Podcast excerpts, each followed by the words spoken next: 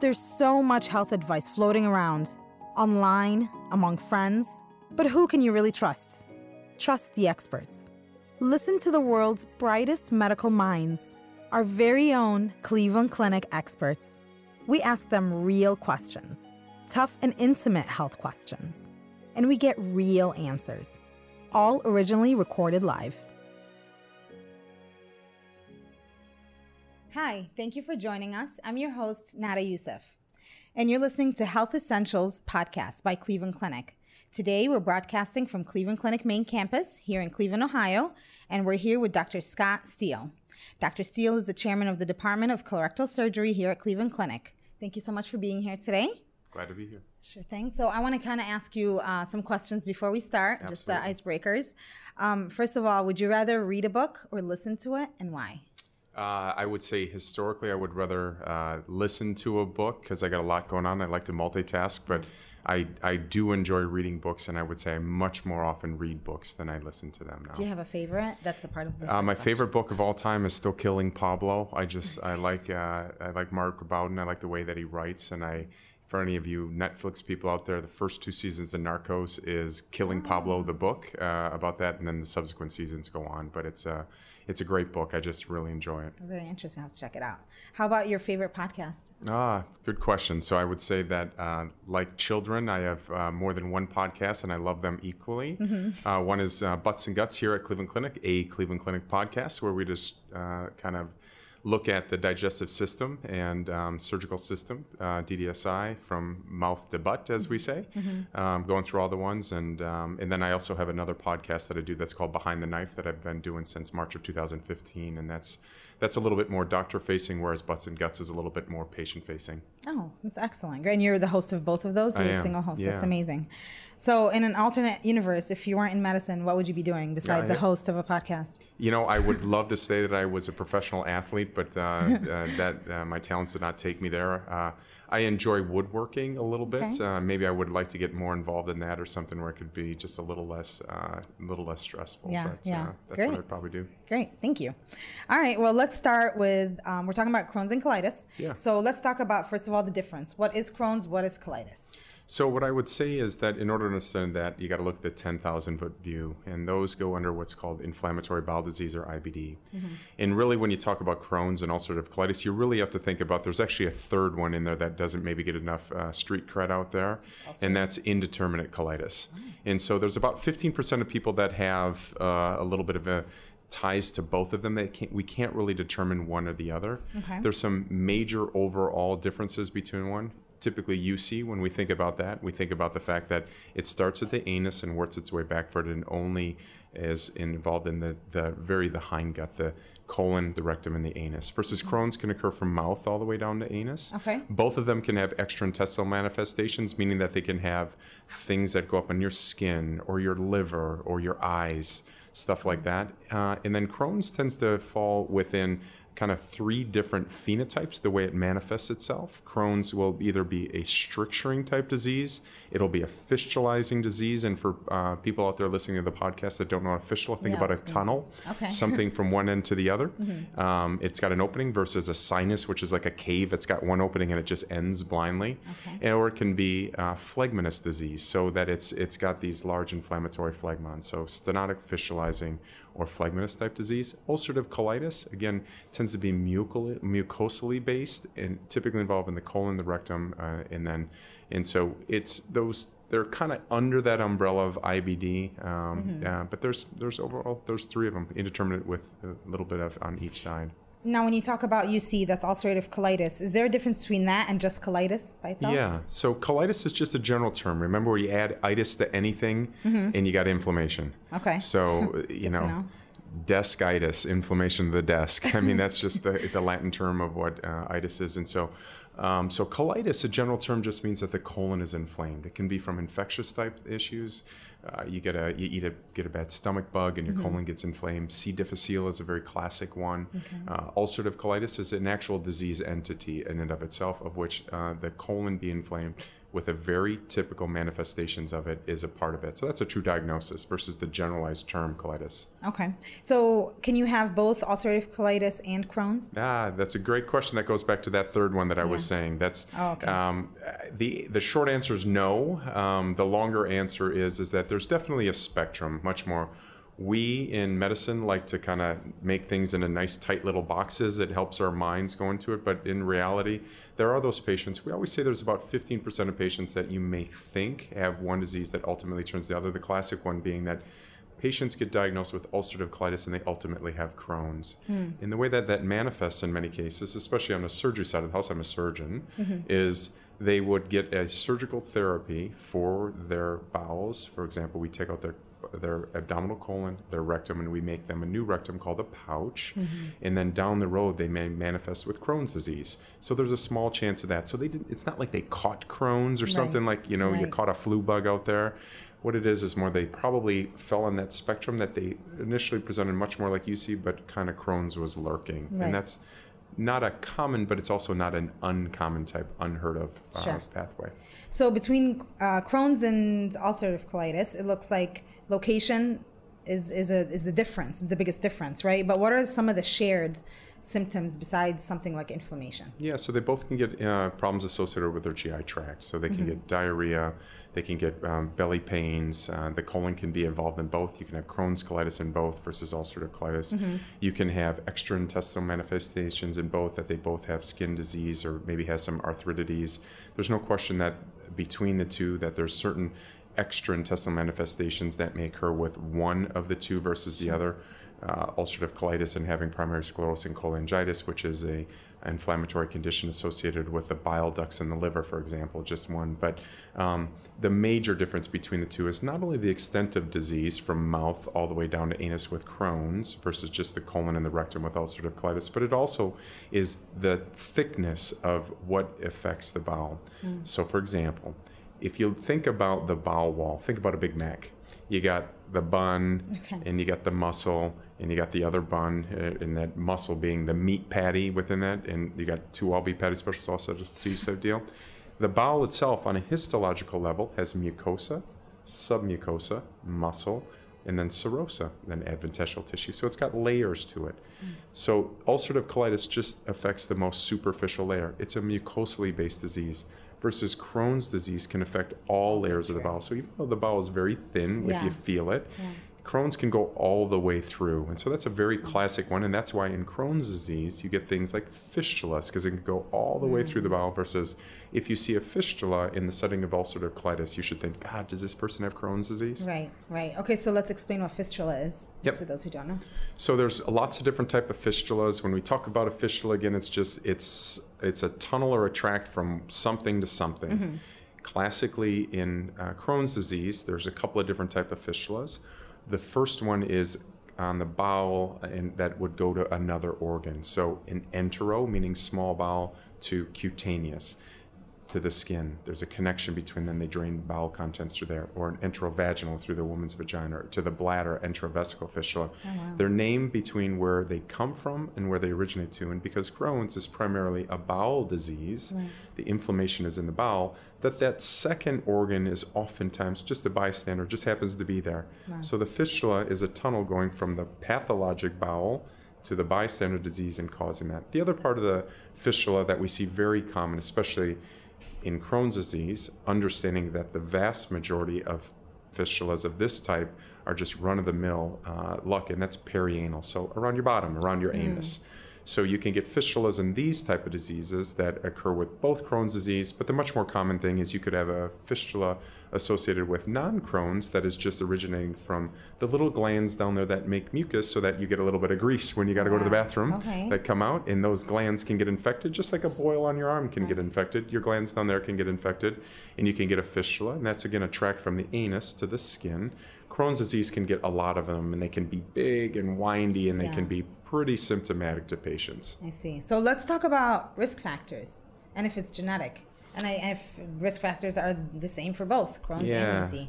So it's it's very interesting. So uh, a very common disease process, and we're finding out more and more. And we know there are some genes that are associated with um, with the development of having inflammatory bowel disease. There's IBD genes, uh, uh, the CARD15 gene, NOD2. There's there's a lot of different ones that are out there, but we don't really say that we can. And so patients can have a family history of it, Okay. but it's not like Mendelian genetics. You know, your mom has brown eyes or and your dad does or if you have blue eyes somebody's both pairs got to have that so we don't pass it like that but there's for sure tendencies that occur within a family history that you can pass things along there's been a lot of things that have been looked at in terms of what causes inflammatory bowel disease there's no question it's probably multifactorial Okay. and it has some environmental factors where we live, where we're around. It's got some uh, things that we're exposed to within that environment. It's got some hereditary factors. We know there's certain classes of population where inflammatory bowel disease or Crohn's disease even is much higher. The classic one is the Ashkenazi Jewish population. Um, their, the, the rate of having inflammatory bowel disease is higher in that population.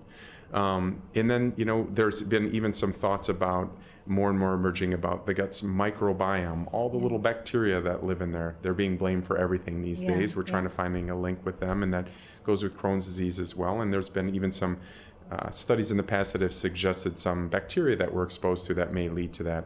What may happen is you got a bunch of different factors that come together and trip off this cascade of events that are in susceptible hosts. So for whatever reason, you may have a makeup, not saying you have Crohn's or, or ulcerative colitis, that have a makeup that causes you to have, um, uh, be more susceptible to that. And then depending on kind of what you're made up of, what you're exposed to, and your family history all goes into setting that off. So that's a long way to say lots of different things we don't exactly know, but th- I think that hopefully within going forward, we'll be able to kind of hone down on that even more. Okay, so let's talk about like diet a little bit. Is there are there any kind of foods that can cause or trigger these kind of conditions? There's no real foods that are linked to necessarily saying that you're going to get inflammatory bowel disease. There's definitely foods that you can get colitis from, though, and that's just like There is? yeah, yeah, you had a bad bug, right? You can Okay. have, Oh, I see what and, you're saying. and that's Yeah, that. So yeah. again, going back to colitis being the inflammation associated with the gut that you can get bad diarrhea on, Sure. or C. diff colitis. But there's definitely, if you're having an inflammatory uh, bowel disease patient, there's definitely trigger foods that will set off certain people, and that can uh, that can change within the person. You yourself may find yourself in a situation where you say secretly, God, I can't eat pepperoni because I know that my stomach gets my stomach upset. And somebody else may say, man, I can eat it raw and it's, Yeah. and it's not a problem. So foods within themselves act much more like triggers than anything else associated with, um, with the inflammatory bowel disease. So it just depends on who's susceptible to getting that kind of. Yeah, I would say that. Yeah, and what kind of demographic is mostly diagnosed with this disease? Well, um, you know, it's it can touch everyone. Um, there's no question. Like I talked about before, there's certain uh, ethnic gr- groups that are much more um, in the classic one being the Ashkenazi Jews that I talked about before. Um, it definitely can also run in families. We we talk about a 15 to maybe 20 percent risk associated with having it run into families. Okay.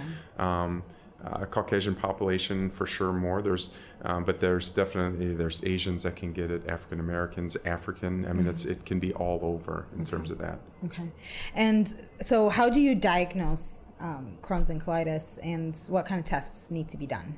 So in general, it's a clinical diagnosis. There's not a blood test that you can run. They've definitely had blood tests that we've used in the past that are much more, and there is still tests that are available out there that are called IBD panels that will run the pANCA, PIASCA. They've done in the past. These are the names of the small tests that, if they're positive in one light or other, or even have a particular pattern, mm-hmm. that you may say you're more apt to not only have inflammatory bowel disease, but you could have Crohn's instead of ulcerative colitis for those patients that don't fit a particular diagnosis with everything that's in a way, shape, or form. What I will tell you is the fact that we still look for kind of classic symptoms. So patients will present and they may have belly pain, or they may cause to have a belly obstruction, or they could have a multiple bleeding stools where they wouldn't have before. And the type of tests that we use uh, at our disposal are making sure first and foremost that we get a good physical exam. So we look for things like um, like what's their belly like? Do they have fistulas that I talked about before? Um, radiographic tests are still a mainstay. Things like a CAT scan, or there's special types of CAT scans or MRs that are called MR enterography or MRE or CT enterography that look closer at the bowel to see the degree of inflammation associated with the bowel. And then we also use endoscopy. So we can do scopes that look in the colon, your standard colonoscopy, or scopes that look down into the stomach. And we kind of put together this whole um, picture and based on all pieces of the pie.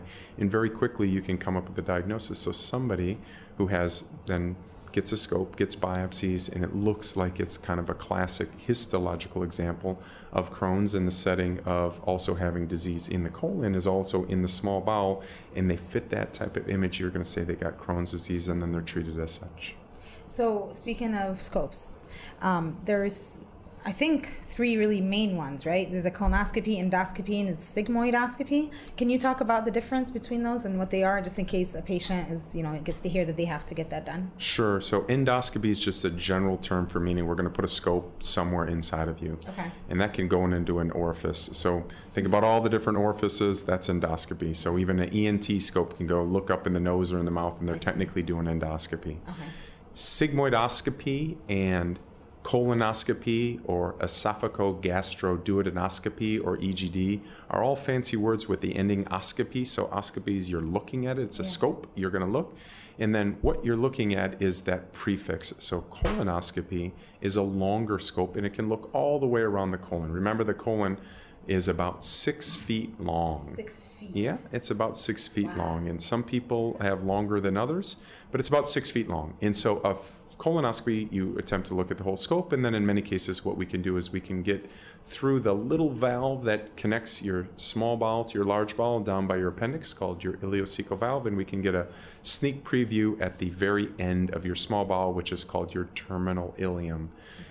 A flexible sigmoidoscopy is essentially a shorter scope that classically can only look for the left part of your colon, so your anus, your rectum, your sigmoid colon going backwards, and your descending colon. That's about 70 centimeters, and occasionally, in, in certain people are easier to scope who don't have a big loopy sigmoid colon. You can actually even get up to the transverse colon in a lot of these people, but it's classically a left-sided scope. They're called flexible because you can move them, they're dilate them. There are such things called rigid scopes, and in our case, in the field of colorectal surgery, use a proctoscope, which tends to be a rigid tube that you use handheld air to blow up the colon and get a good look at the mucosa. So those things are things that can be done in an office, a proctoscopy, an anoscopy, where you only look at the anus, or the even a flexible sigmoidoscopy. The colonoscopy in general, even though I've definitely had patients, and I myself, when I had my colonoscope, I tried to do it without medication. I got about halfway around before I said, "Give me the juice." Yeah. Um, but most of the time, you need to have a full bowel prep where you drink all the stuff, go to the bathroom, and then you uh, and then you get some sedation. Okay, so this is what to expect. You're gonna you're gonna have some kind of prep. It's gonna cleanse your system, Yep. right? And then pretty painless with some drugs. Yeah, so that's a so what I try to say so and this goes for all colonoscopy for both colitis, IBD, ulcerative colitis. So if you're just in there for a routine colorectal cancer screening type full colonoscopy, probably the worst part of it still is the prep that you would take the night Yeah. before and maybe the morning of, depending on what your doctor prescribes for you. It's a big jug, right? Well, there's a lot of different types of preps out there, and there's Okay. pills and other things, and we're trying to get to the point where we get, but there's still the vast majority of patients are going to drink stuff that's going to make you go to the bathroom, Okay. and you're you're going to drink it in the beginning if you are one of the lucky few who get the big jug out there, and uh, and you're not going to go right away, and then all of a sudden it's going to hit you, and you're going to spend Yeah. some time in the bathroom. But it does it does a wonderful job about cleaning out the bowel, and then it.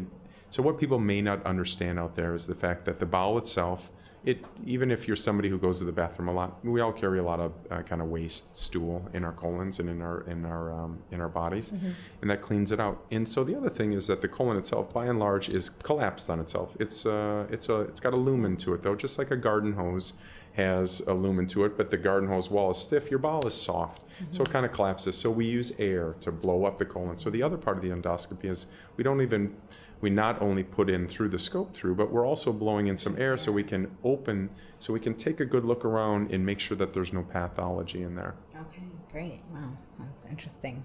Now, is there a cure? Well, for ulcerative colitis, um, so uh, let me just step back, and I would say that in general, there is just like there's a spectrum of diseases, there's also a spectrum in terms of how potent that particular person is, meaning that I definitely have had patients with ulcerative colitis or Crohn's disease that really they're not that affected. And some patients can really, with really mild cases, they may be on minimal medications at all, or in some cases, they don't even take medications. They just kind of cure it with diet or do whatever. Sure. Not cure it with diet, but manage it with diet. There's other patients that, despite the strongest drugs that we do, and the strongest medications that we have, they still have complications associated with mm. it.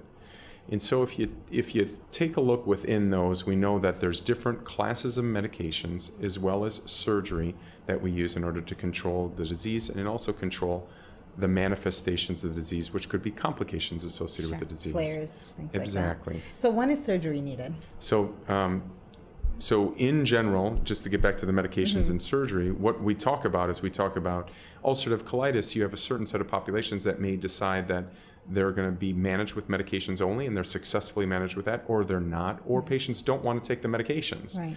and so ulcerative colitis could be quote unquote cured by taking out all the affected bowel mm. so what we do in that case is the affected bowel for uh, ulcerative colitis is the rectum and the colon we can remove that and patients in the old school could either get a permanent bag, mm-hmm. or nowadays, what we're able to do, even through minimally invasive procedures, is to be able to make some small incisions, remove the colon and the rectum, and make them a new rectum using their small bowel called a pouch.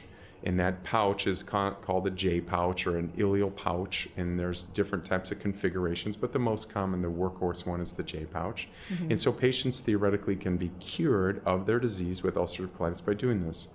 Crohn's disease, again, thinking about not only the medications, there's different classifications for both of these diseases. So on the short end, there's things called aminosalicylates. Then other people be, can be put on some of the biologics or the immunomodulators, and they've got all sorts of different names and in ways that they work to affect our inflammatory system to try to quell that inflammation, and they can be adequately controlled.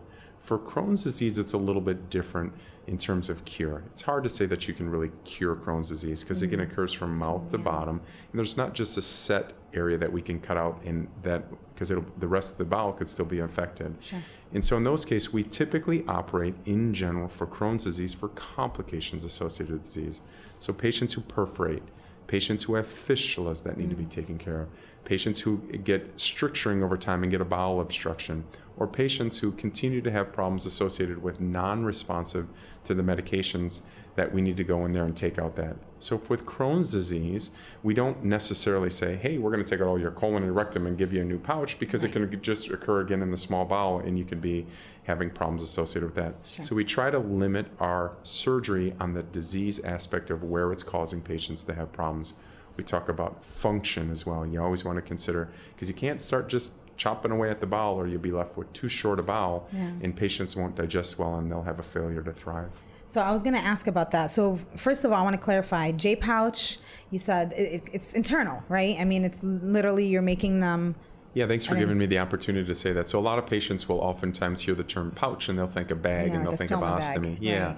So when we talk about a stoma, so a stoma versus a bag versus a uh, ileostomy mm-hmm. versus a colostomy, all these different terms really are meaning the same thing. Mm-hmm. So a stoma is just again what we talked about endoscopy and flexible sigmoidoscopy and colonoscopy.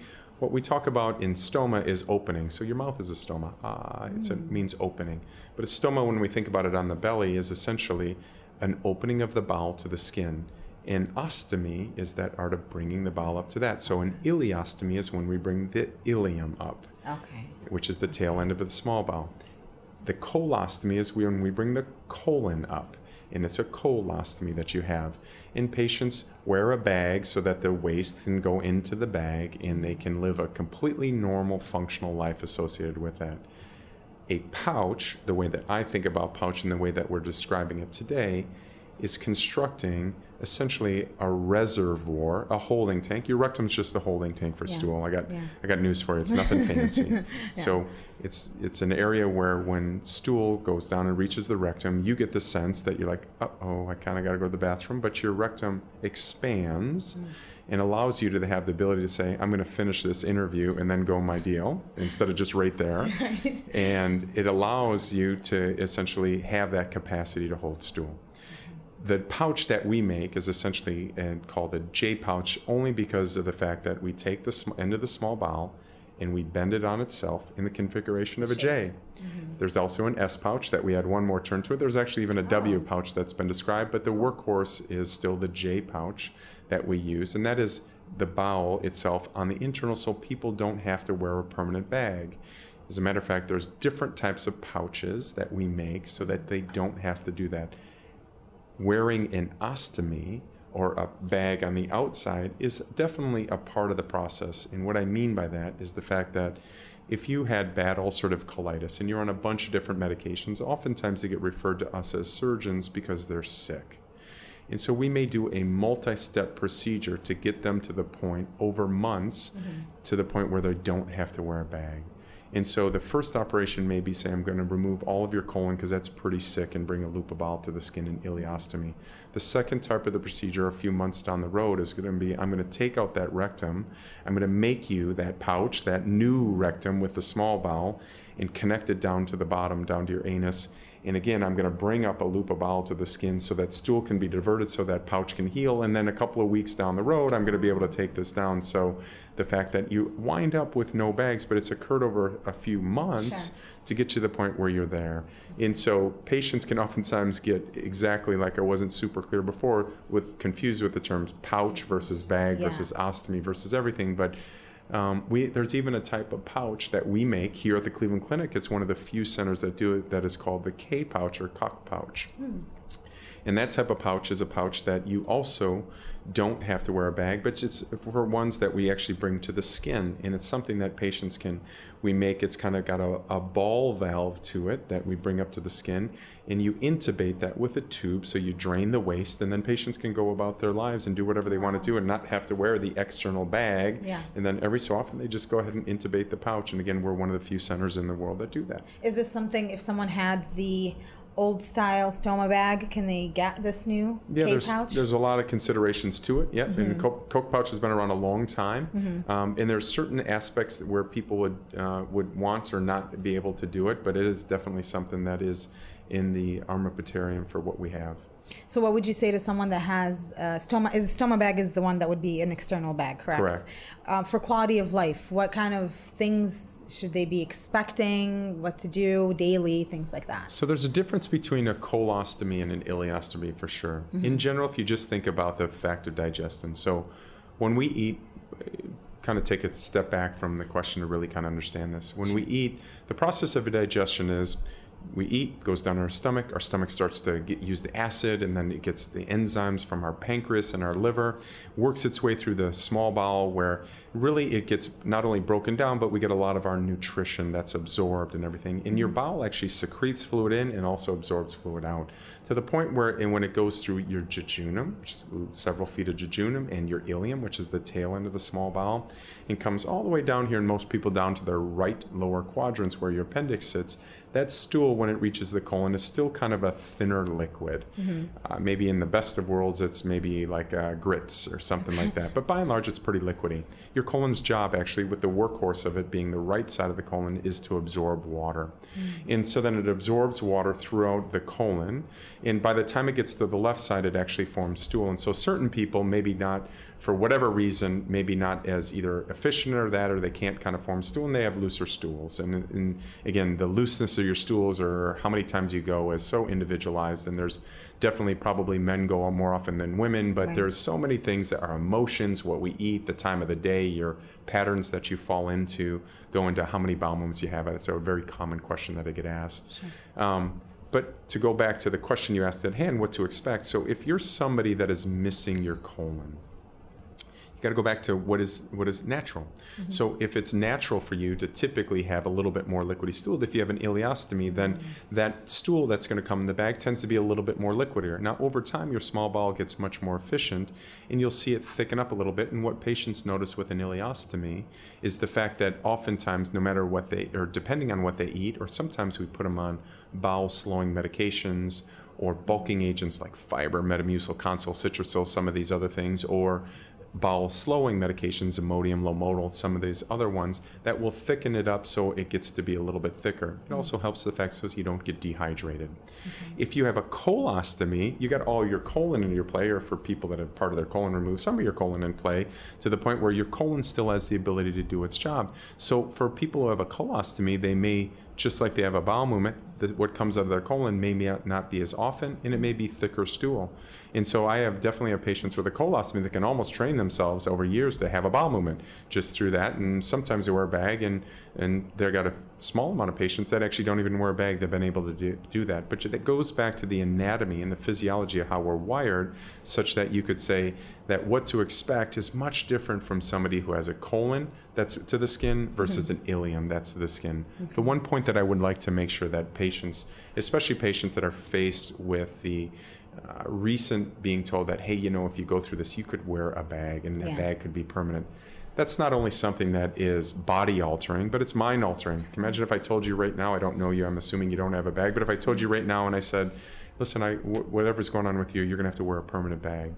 That's a shock to most people's yeah. systems. Yeah. And one of the first things they say, and a very common thing that they say, oh my God, I'd rather die. My own mom said this when mm-hmm. she was faced with her terminal illness. She would say, I'd rather die, Scott, than get with it and then it kind of sits in.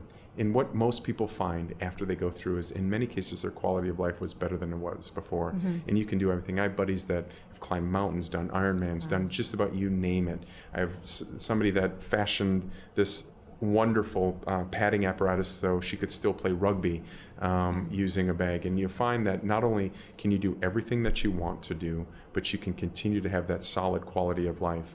And in some cases, patients have been trying to avoid a bag or avoid an operation that had the threat of having a bag for far too long, where they lost their quality of life. And it's not an uncommon finding that they come back to me in a postoperative setting and say, God, I wish I would have got this thing a long time ago because I would have been I, have been suffering for a long time. Good, good. I'm glad I'm glad you touched on that. I think it's very important.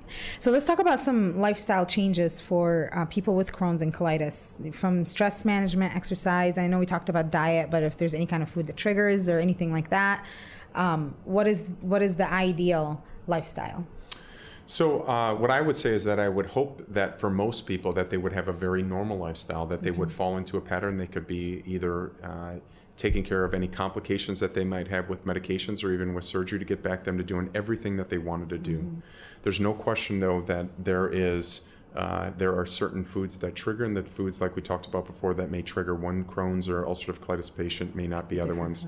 There's definitely diets, elemental diets, or other diets, especially in kids, specialized diets that they may do that um, that are out there that certain GI doctors use that could, uh, for the severest of Crohn's patients, will still allow them to get to be able to take in uh, nutrition through the mouth and, and get, you know, have weight gain, not have weight loss, and be nutritionally uh, replete.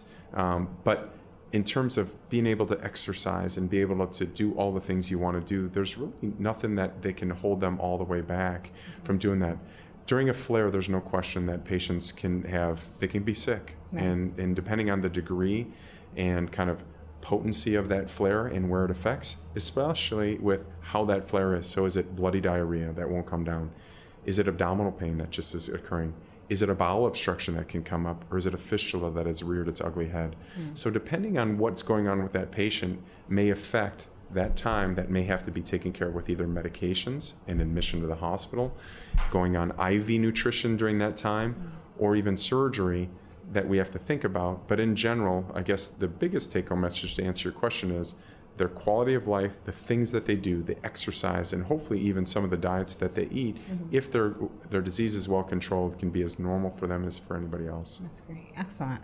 And I want to go back to the microbiome. I know you were talking about like the gut germs. Mm-hmm. Um, are any changes in the microbiome in your gut? Would that change things for Crohn's and colitis? Well, I think that's what's going to be the next horizon. As a matter of fact, I know that us, like other institutions, are collecting stool samples and yeah. getting biopsies and stuff, and really studying the role of microbiome for inflammatory bowel disease. And you know, there's some preliminary reports that have some suggestions. We're not there yet, okay. but I do think that's the next thing on the horizon.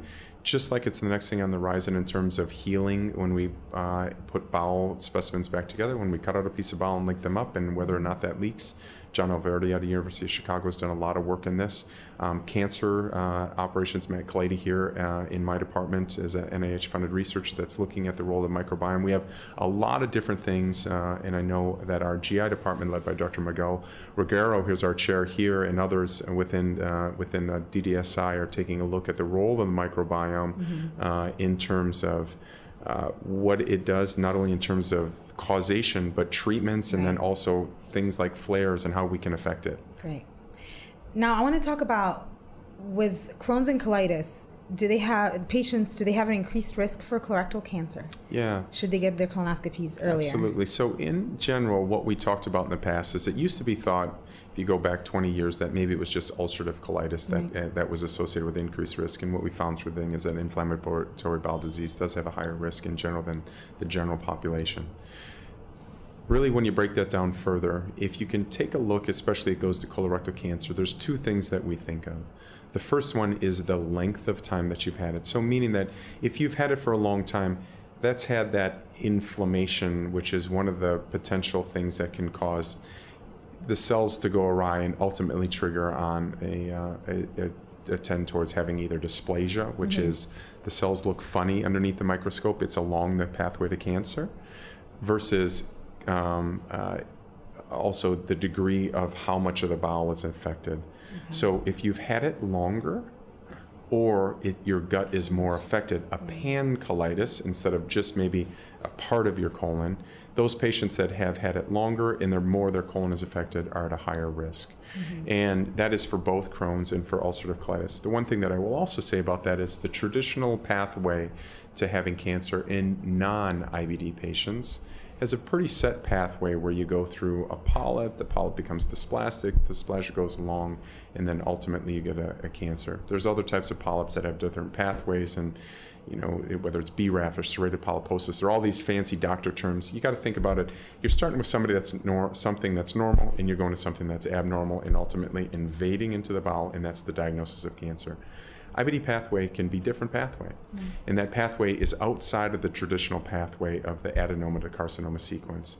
So not only is it uh, an important that we control their inflammation, but that we also follow them to be able to say that we want to follow you at a more uh, frequent interval to make sure that you don't have cancer because it is a higher risk than the general population. Sure, great. And um, last question for you. Yeah. I want to talk about when it comes to pregnancy for women, because um, I have a lot of friends that are childbearing age, Yeah.